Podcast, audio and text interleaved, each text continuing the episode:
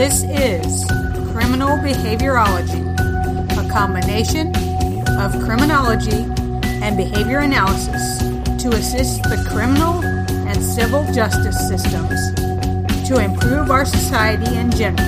A podcast like no other. Here is your host, Timothy Joseph.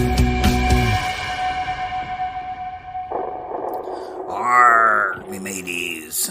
September 19th is apparently International Talk Like a Pirate Day.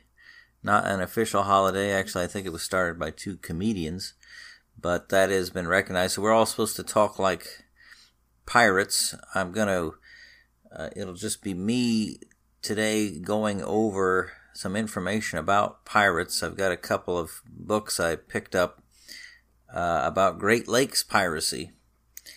And then we're going to finish it off by discussing some information related to behavior analysis and piracy in the coastal waters of Somalia. Before we get started, I'll say a great thank you to all our listeners out there. We've really had a lot of success with the last couple of podcasts over right off the bat about behavior analysis, operant conditioning, and domestic violence, and also Kent Corso's interview on preventing suicides in the military and among veterans. A lot of great responses, and we really appreciate it. Now, I was there in Mackinac Island, there in Mackinac, Michigan, and I picked up a couple of books. The first one has the great title, Pirates, Crooks, and Killers, the Dark Side of the Great Lakes. Ooh. And on the back of the book, it says, while the Great Lakes never had swashbuckling pirates like those that swept the Caribbean seas, there were lowlifes willing to rob and pillage when the opportunity presented itself. Others were not above moon cussing or showing false lights to lure ships to wreck on onshore reefs where they pillaged the cargoes and murdered the crews. When the economy went south, some ship owners were not above purposely wrecking or sinking their own ships to collect the insurance money. That's not a bad idea. Whether the crew survived was not a critical consideration. Even while ashore, sailors were not safe from the clutches of evildoers. Unknown crewmen were slipped a mickey in a waterfront bar and once out cold, robbed, then dropped through a trapdoor in the floor into the river or harbor. Local papers usually didn't even mention it when their bodies were eventually found. This is Pirate Crooks and Killers, The Dark Side of the Great Lakes by Frederick Stonehouse. And he opens up the book with someone that we've already covered here on the podcast about James Strang, the known sometimes as the King of Beaver Island. We covered him on a podcast earlier in the year with Tobin Book on his book about crime in Michigan, Michigan's True Crime. So it starts out, arg, pirates of the Sweetwater Seas, Strang's Mormon Buccaneers. And just a briefing on James Strang, he was an offshoot of the Mormon religion and decided to set up his own kind of colony on Beaver Island with his followers, and they became a great influence on the island, and it led to some conflict. So it starts out, whether or not the tales of James Strang are accurate, the heyday of Mormon occupation of Beaver Island, which is in Lake Michigan, Strang and his Mormons were accused of doing just the kind of pirate-like acts, and of course, we know dead men tell no tales. Jesse James Strang was a character of the first rank. Born in New York, he tried his hand at various professions, including teaching, being a lawyer, temperance lecturer, newspaper editor, and postmaster before finding his true talent, prophet, and it's spelled Prophet. Being a prophet is a tough job. Not many schools teach you how to do it, nor, at least in this writing, is there a Profiting for Dummies book in print. During this early period of Great Lakes history, the area was still wild and woolly. Men to enforce the law were few and far between, whether state, local, territorial, or federal. The only way to implement federal law was via the guns of the U.S. Navy gunboat Michigan, certainly a big hammer for often small nails. Massive deposits of iron and copper in Michigan's Upper Peninsula had triggered a mineral rush unlike anything before in the country.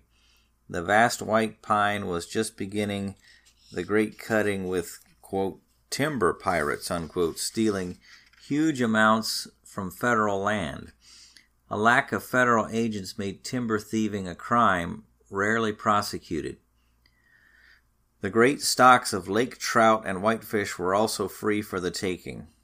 White traders regularly bartered cheap whiskey with the local Indians for fur, cheating the Indians at every possible opportunity. It was in this tumultuous environment Strang and his small flock of 25 souls arrived at Beaver Island. It was not a good scene. The residents were quite happy in their lives, and suddenly having Strang and his band of merry Mormons turn up was not good. Remember, Strang and his crew thought of themselves as God's chosen people, which means the non-Mormons on the island were not. It was definitely a downer for the islanders. Adding insult to injury, Strang also called his followers saints and the other folk Gentiles. Soon Strang had a divine revelation.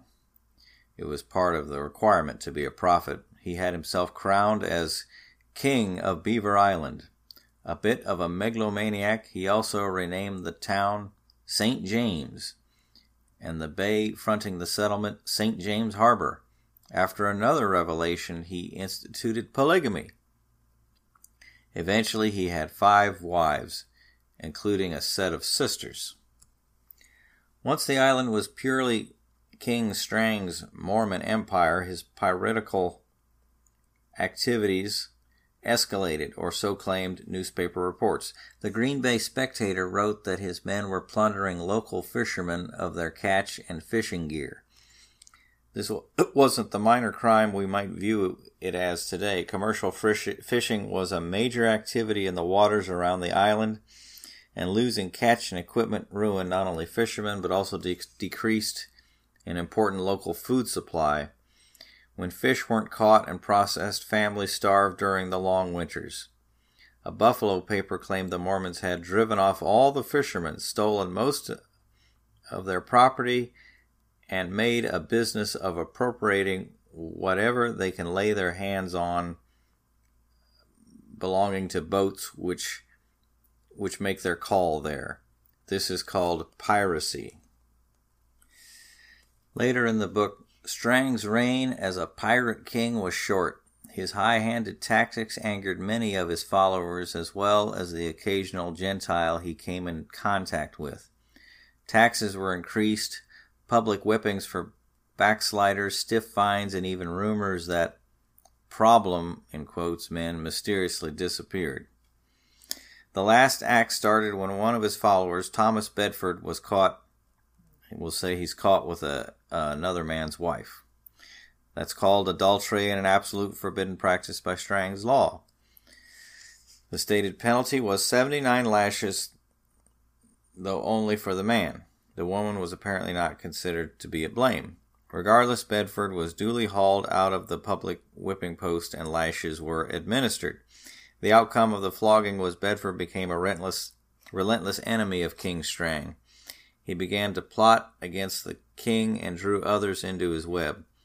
Some sources suggest as many as 40 men, still a small number considering the large colony on the island. The plot against Strang draws tighter on June 6, 1854, when two of Bedford's plotters meet with the new captain of the USS Michigan in Chicago and tell him of the terrible state of affairs on the island, particularly about the horrible things the king is saying about the federal government. The captain, like his predecessor, decides to visit the island but delays long enough to allow the two plotters to reach Beaver before he does. Doubtless, the two confer with Bedford about the results of their meeting. On the morning of June 16th, the USS Michigan arrives at Paradise Bay and moors at the largest dock. The captain sends a message to ask Strang to come to the boat. As Strang is walking past a lumber stack heading for the Michigan, Bedford and a companion step out from behind and empty their pistols at the fearless leader. Strang was mortally wounded, shot in the face, back, and head, succumbing to the attack on July 8th. It was 6 years to the day he was crowned king of Beaver Island. When the Gentiles Strang had forced off the island heard the good news of his impending demise, they quickly organized, arriving at the island on July 5th through the 6th. The heavily armed group of 50 to 60 men were there for just one reason, vengeance, to take back what Strang had stolen from them. Within days, the Strangites were driven off the island and onto steamboats for Chicago, Detroit, or anywhere the boats would take them. Everything but what they could carry was left on the island. Searching several of the storehouses, the Gentiles found evidence of looting of ships long complained of. Boxes of china, shoes, and furniture. All manner of freight filled the buildings. The men clearly saw it as evidence of the Mormon pirates at work. What pirate story would be complete without a whiff of buried treasure? According to rumor, King Strang's gold is buried in Fox Lake in a large chest. Supposedly, folks have looked for it without success. But then again, if it was found, why tell anyone? Well, exactly, why not? So that's a variation of piracy, but it is a kind of maritime crime. The next section of the book covers a rather enigmatic fellow known as Dangerous Dan Seavey, S-E-A-V-E-Y. Captain Dan Seavey is one of those larger-than-life characters it is near impossible to get your arms around.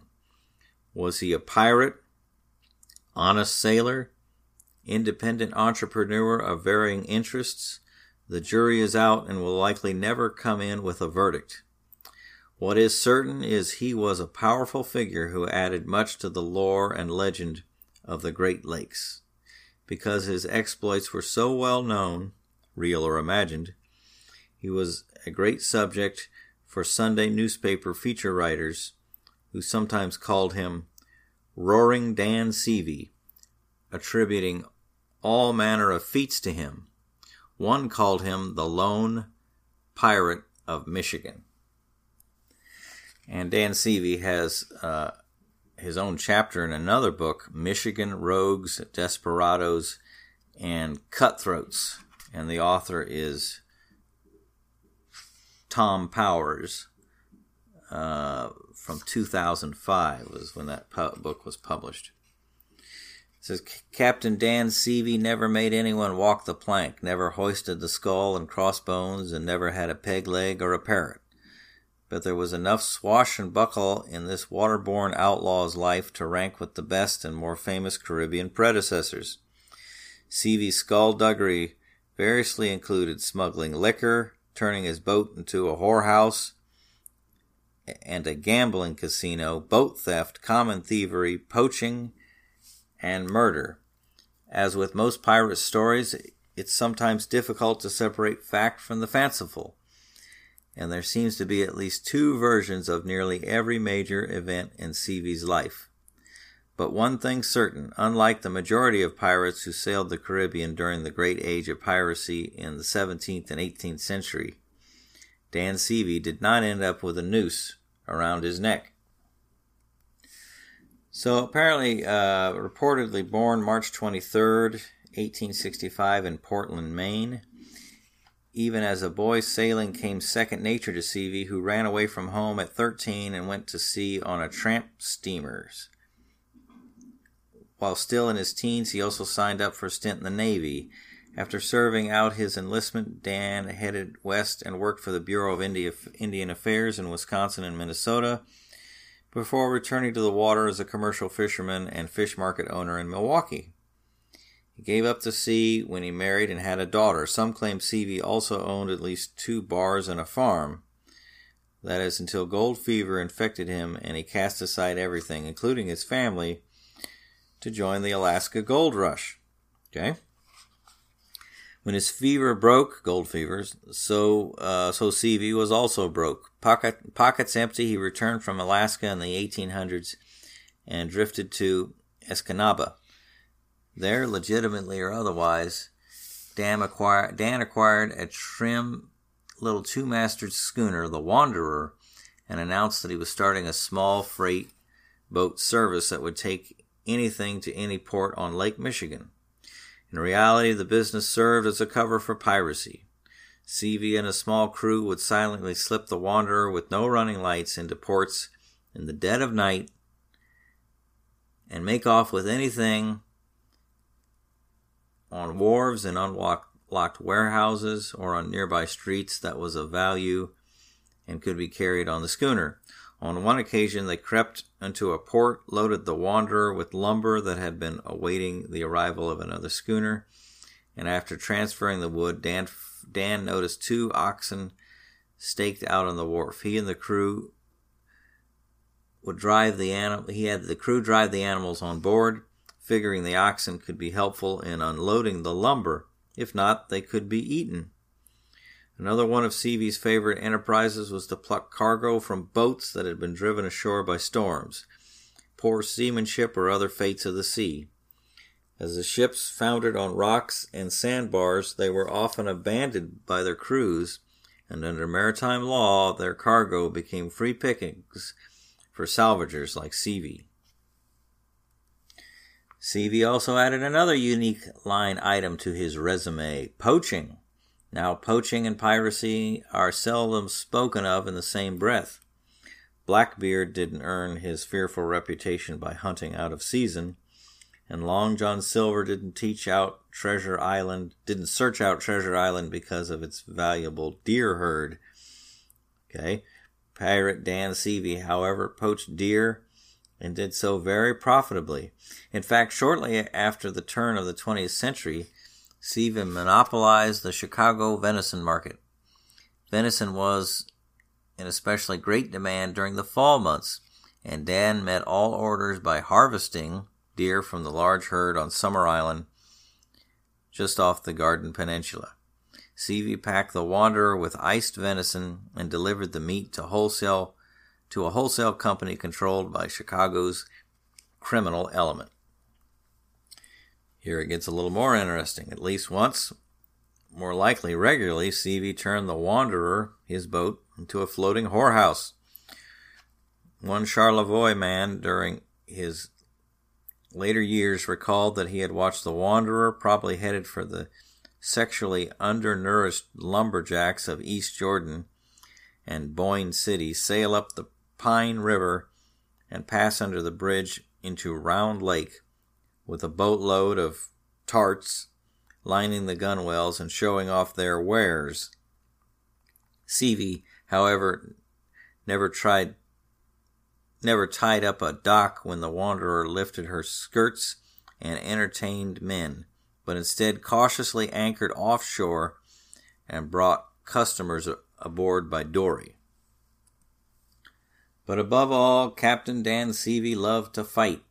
He was a terrific brawler who paid no attention to any damn fool rules. Seavey, like most other northern Michigan fighters, subscribed to simpler structures.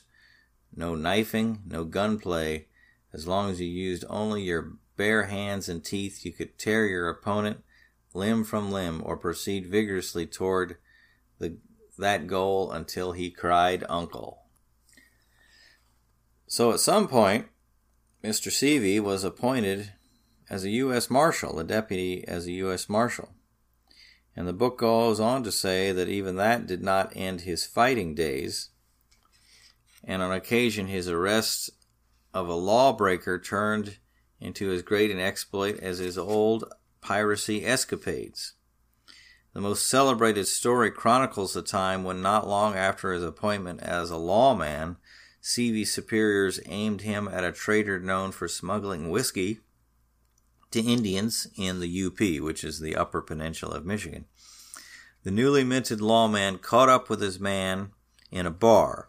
When Seavey informed the smuggler that he was under arrest, the man replied, "If you can drag me outside, I'll board your schooner for Chicago." Seavey must have delighted to find that law enforcement could be so damn much fun. The marshal readily agreed to the challenge and had a couple of celebratory drinks with his adversary before they went at it. Those present remember the brawl as going on for what seemed like forever, with the combatants occasionally calling a truce and downing a glass of whiskey before pitching into each other again. Dan finally floored his man, but he felt he needed another injection of whiskey in order to get the smuggler out the door. Not wanting to give the man the advantage of a drink or allowing him back on his feet, Dan pinned him to the floor by propping a piano on his neck. Then, when refreshed, Dan lifted the piano off the smuggler and, on second thought, offered him a last drink before dragging him from the saloon. The smuggler, however, didn't respond, didn't get up, and never got up. He died the next day. Seavey filed a report, but was never questioned about the incident. It is not known how long Dan served as a deputy marshal, but he reputedly was still picking fights in bars at the age of 60. Seavey's life as a pirate was long and profitable, and some have speculated that he earned an unbelievable, unconfirmed, and frankly unsupported $1 million as an outlaw. Whatever the amount, no one's sure what happened to it. Some have bestowed a Robin Hood reputation on Seavey, saying that he gave most of his money to unspecified poor and children. No one has reported legends or rumors of buried treasure. One thing is certain, he did not take it with him to the grave. Captain Dan Seavey, the last of his kind, died a pauper in a convalescent home in Wisconsin on February 14th, 1949. Well, as you can see, some people lead interesting lives. I have an interest in piracy in particular as a crime because it was once something that was so prevalent, and it had varying degrees of prevalence throughout history. The United States went to war with the Barbary pirates, which were in the area of Morocco and Tripoli and Algiers. In around 1801 to 1815, that was the first Barbary Wars, that had helped form the U.S. Navy. And, of course, we know about the pirates of the Caribbean and much of that kind of history. It was very commonplace. It does still exist today, although it's in key areas, and I'm going to go over a paper on that particular subject about piracy that is in the coastal waters of Somalia. In Behavior and Social Issues, 2009, pages 136 to 154, Todd A. Ward, he's on this paper, he's listed as being at the University of Nevada. He's a well-known speaker and lecturer on behavior analysis. And so he wrote Piracy in Somalia, Interbehavioral Assessment and Intervention.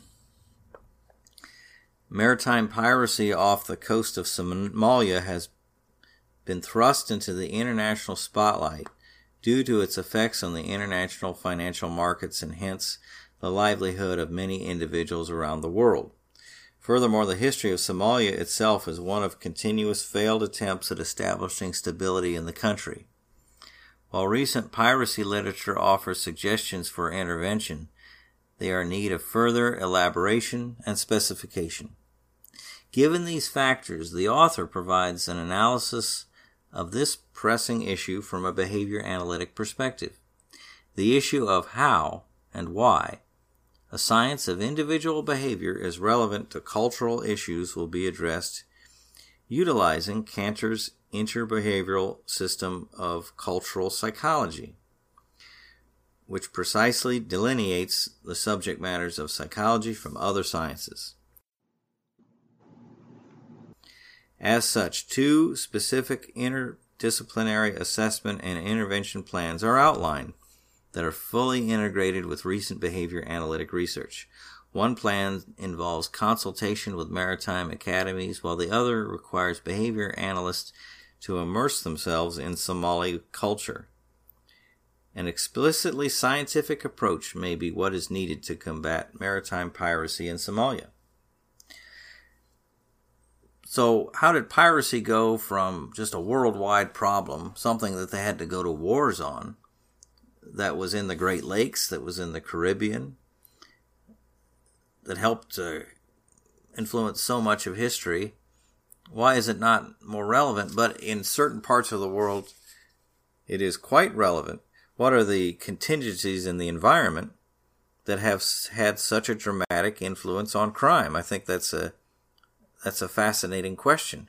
So we'll turn now to that section that Todd A. Ward has in his paper about behavior analysis and piracy. Current solutions and obstacles. Because piracy is a truly international problem, not restricting to the targeting of ships from one country in particular, a sizable response from the world navies has followed.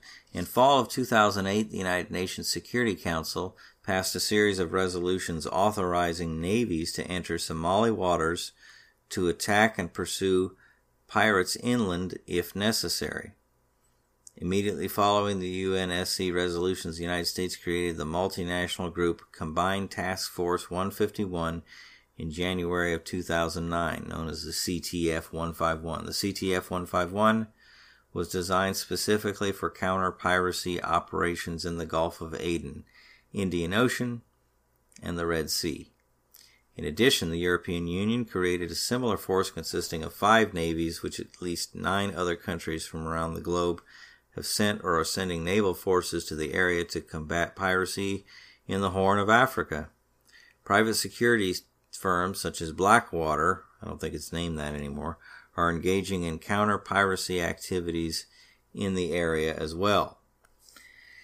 In April of 2009, 2 days after U.S. Navy SEALs rescued Captain Richard Phillips of the American ship Maersk Alabama, CNN reported Pentagon plans to intensify anti-piracy operations on the ground in Somalia.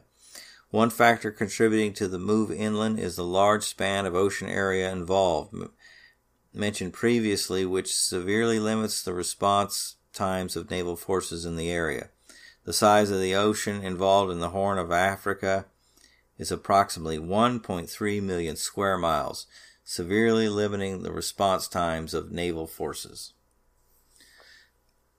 Later in the article, the overwhelming consensus in the recent literature is that long-term solutions to piracy in Somalia involve stabilizing governmental and economic conditions within the country.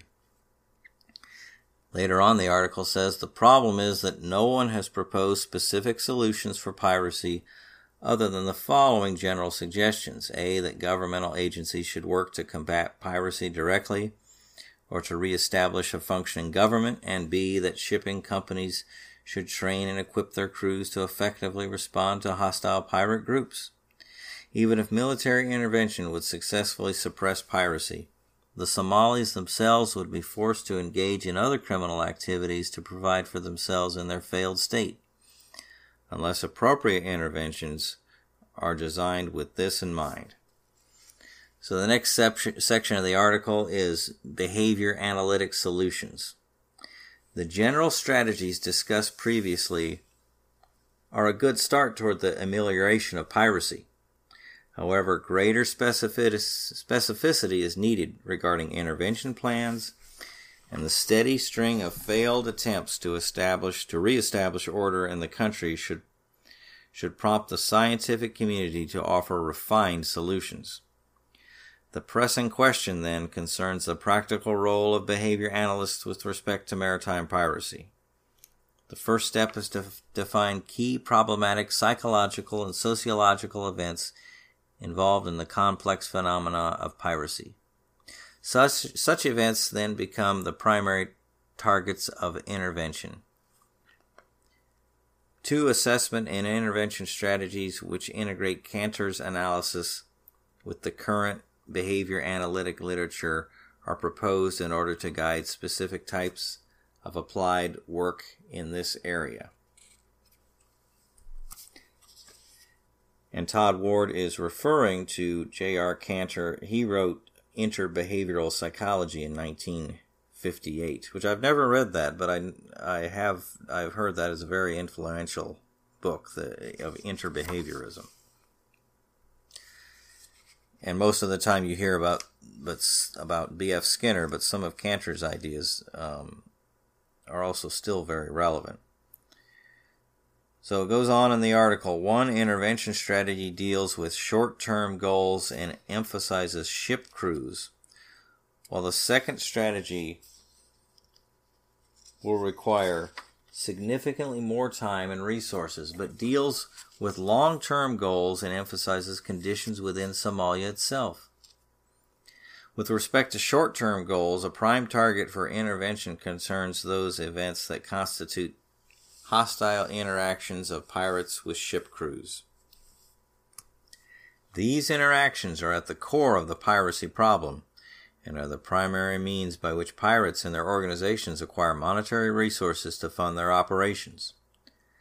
The problem here concerns an interaction between two groups, in other words, a pirate crew and a ship crew, which is by definition a sociological problem. However, the behavior analyst intervening on this aspect of piracy would undoubtedly interact with particular ship crews to improve interpersonal interactions among crew members in the event of a hostile encounter with a pirate group. Thus, a sociological problem, in other words, interactions between ship crews and pirate crews, would be dealt with by altering the psychological characteristics of crew members. In other words, a psychological influence on sociological events. The simple reality is this: ship crews will have to confront pirate groups for the foreseeable future.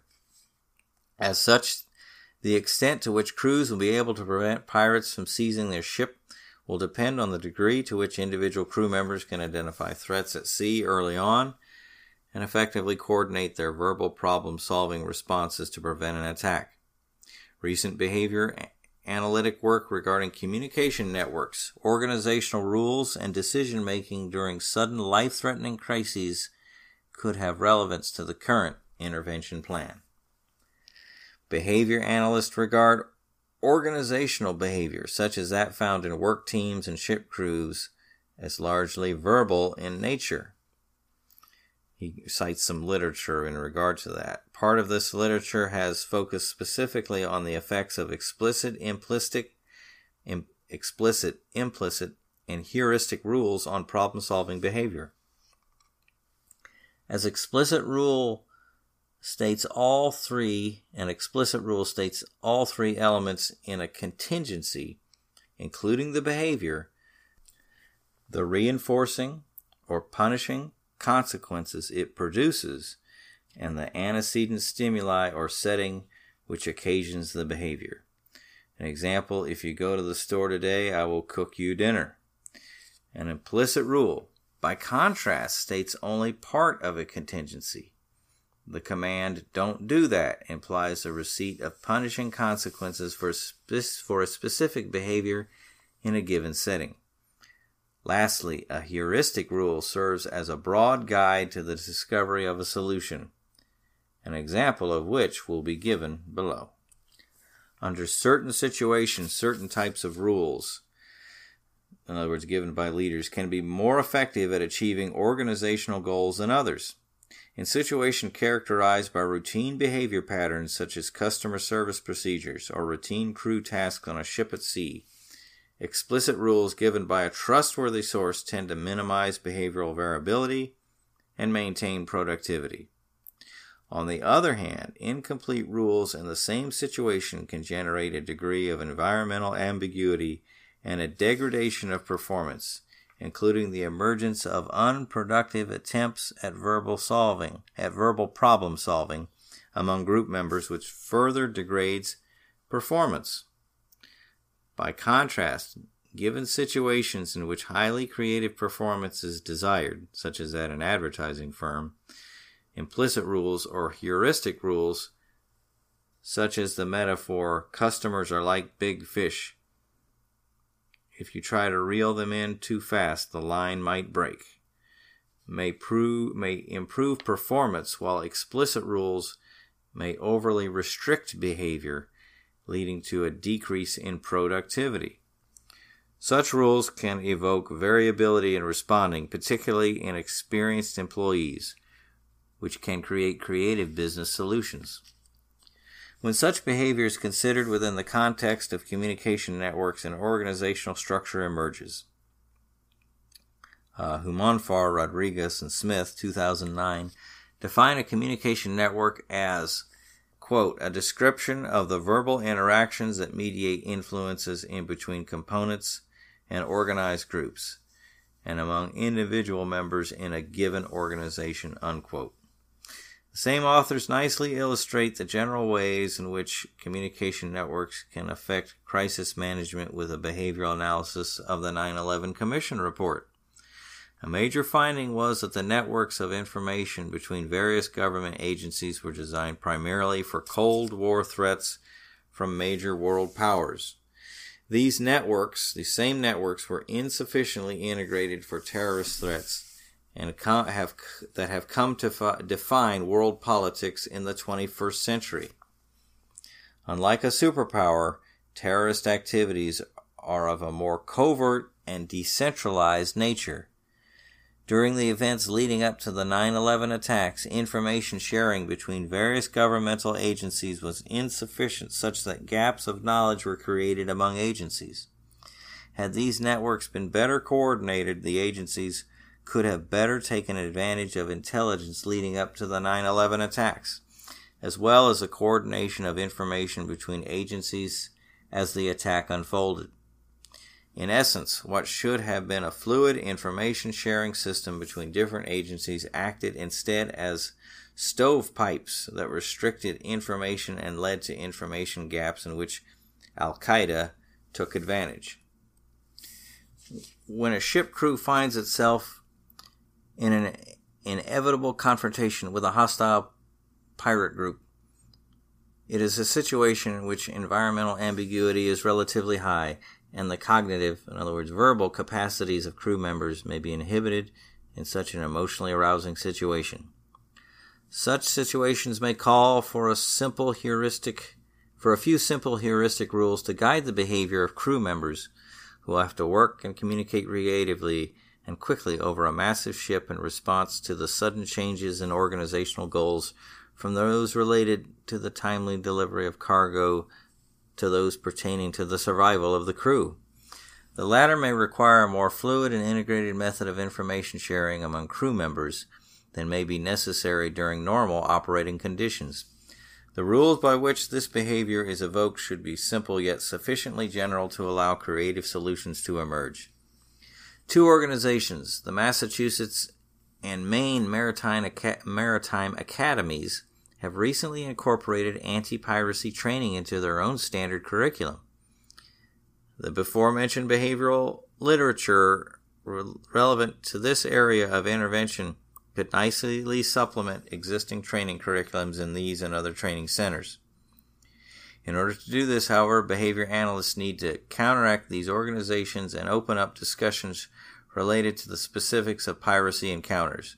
From this, a baseline of sorts could be constructed regarding ship types, geographic locations, crew composition, and specific pirate characteristics. This information could direct effective intervention plans towards specific priority areas related to piracy encounters. Lastly, these interventions would be integrated with recent and relevant behavior analytic research. The second general area of intervention pertains to long-term solutions to piracy. Though this area would likely require much more time and resources than the former approach, this approach is likely inevitable as behavior analysts venture into complex social issues. More specifically, this approach entails recruiting behavior analysts to spend time on the ground in Somalia. Methodologically speaking, this entails the use of ethnographic observations in which the researcher immerses herself in the culture under investigation. There is, of course, a catch. 32 United Nations aid workers and staff have been killed on the streets of Somalia in 2008 alone. Even the few thousand African troops mentioned in Mogadishu rarely venture outside their base. Author Gettleman, 2009, notes that upon landing at Mogadishu's airport, passengers are asked to report their names, contact information, and caliber of weapon. Before he ventured out into the country, Gettleman took a friend's advice and hired 10 gunmen to serve as his escort. While such facts are discouraging, they do not render the possibility of this intervention strategy out of the question. Members of the media like Gettleman regularly visit Somalia as well as many other war-torn regions around the world. From a broader perspective, as previously mentioned, the history of Somalia can attest to repeated failures to establish any lasting stability in the country. Perhaps what is needed is a scientifically sound assessment and intervention on the problem, like those that behavior analysts could provide. Such ethnographic studies could provide a detailed assessment of the pertinent psychological events involved in the daily lives of Somalis living in the various parts of the country, and how they influence and are influenced by sociological events. As behavior analysts, we would aim our investigations toward the similarities and differences in personal histories and current living conditions of pirates and non-pirates across different geographic regions. Anu and Moki, 2009, provide a starting point by suggesting that the most Somali pirates originate from the northeast Somali region of Puntland, that's Puntland, which happens to be the poorest region in the entire country. Thus, important questions here concern the methods of employment or modes of resource production available to Somalis, including the factors influencing their availability and their utilization.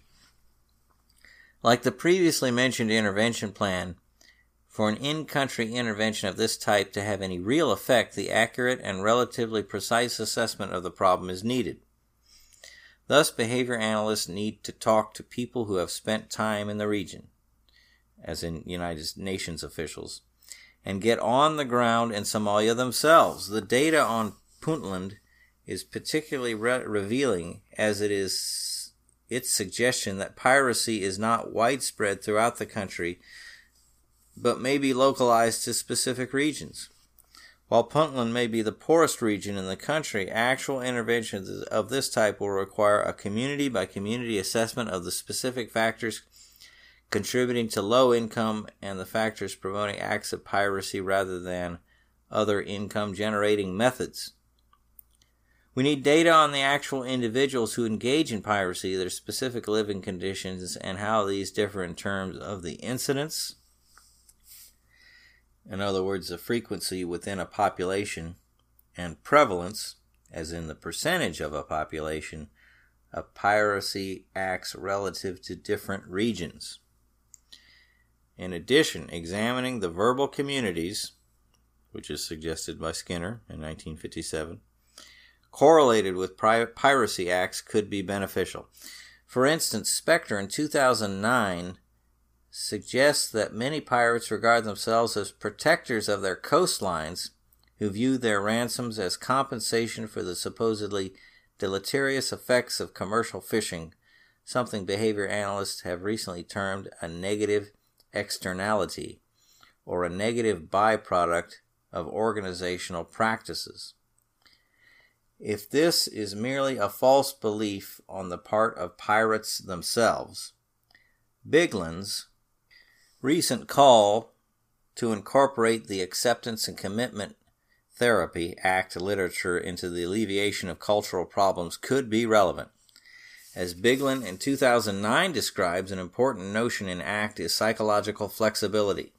Psychological flexibility involves a recognition of thoughts as just that and nothing more. When an individual recognizes this, they can diffuse from those thoughts or come to recognize that the thought is false. Regarding piracy, then, if behavior analysts were to promote psychological flexibility in those individuals who verbally justify their actions as compensation for deleterious fishing practices, these individuals may come to see their thoughts as false, diffuse from these thoughts, and engage in alternative means of income generation. If, on the other hand, fishing companies have indeed produced deleterious effects on the natural resources of the region, then Bigland's 2009 analysis of externalities itself may be of value, and the rest of the recent special issues in the Journal of Organizational Behavioral Management that is referred to, devoted to behavioral systems analysis. One could view externalities in relation to their organizational originators as sociological phenomena that play a role in promoting piracy as a cultural practice. Unlike the previously mentioned short-term solutions, long-term community-wide interventions would primarily be sociological, not psychological in nature, in that they would target whole populations of a community with the implementation of new organizations and associated community programs that provide greater opportunities for the inhabitants of the community in question. The assessment leading up to the intervention, however, would provide psychological data in conjunction with sociological data that would allow a fine-tuned assessment of the appropriate community intervention. Lastly, such ethnographic interventions would likely involve behavior analysts working in conjunction with the United Nations in order to stabilize the region sufficiently for a lasting government to take root. As the history of Somalia suggests, interventions such as these may be necessary before stability will return to the country. In the conclusion, the current paper served to provide a behavior analytic account of piracy in Somalia. In doing so, an important issue regarding the role of science of individual behavior in relation to cultural phenomena was addressed. Cantor's 1982 Interbehavioral System of Cultural Psychology is designed around this very issue.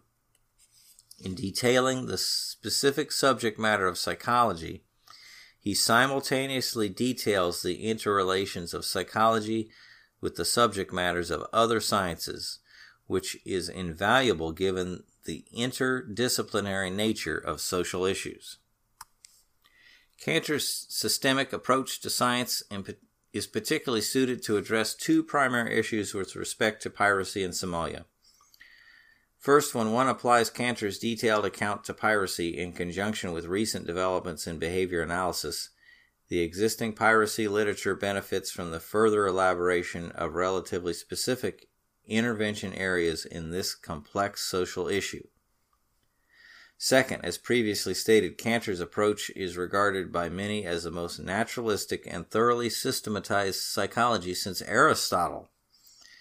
The repeated failures to stabilize Somalia in the last 2 decades may call for a more scientific basis for interventions than have been present before. The present analysis unquestionably stems from such a basis. In closing, the amelioration of social problems has been at the philosophical core of behavior analysis since its inception. The investigative operations characteristic of radical behaviorism have led to an effective technology of behavior change for a wide variety of psychological problems. However, Cantor's thoroughly systematized and naturalistic philosophical perspective can supplement such operations, as Skinner's original dream of cultural change, by recognizing the interrelations of psychological events with those of other sciences, which Ward himself wrote about in 2008. In this interdisciplinary fashion, we can contribute to real change on the world stage and to the development of a naturalistic, marketable, and sophisticated approach to the analysis and amelioration of social issues. Gettleman, 2009, notes, quote, "I felt the incandescent fury of the Iraqi insurgency raging in Fallujah. I've spent freezing cold, eerily quiet nights in an Afghan cave. But nowhere was I more afraid than in today's Somalia," unquote. Somalia is the ultimate challenge. If behavior analysts can produce change here, they can do anything.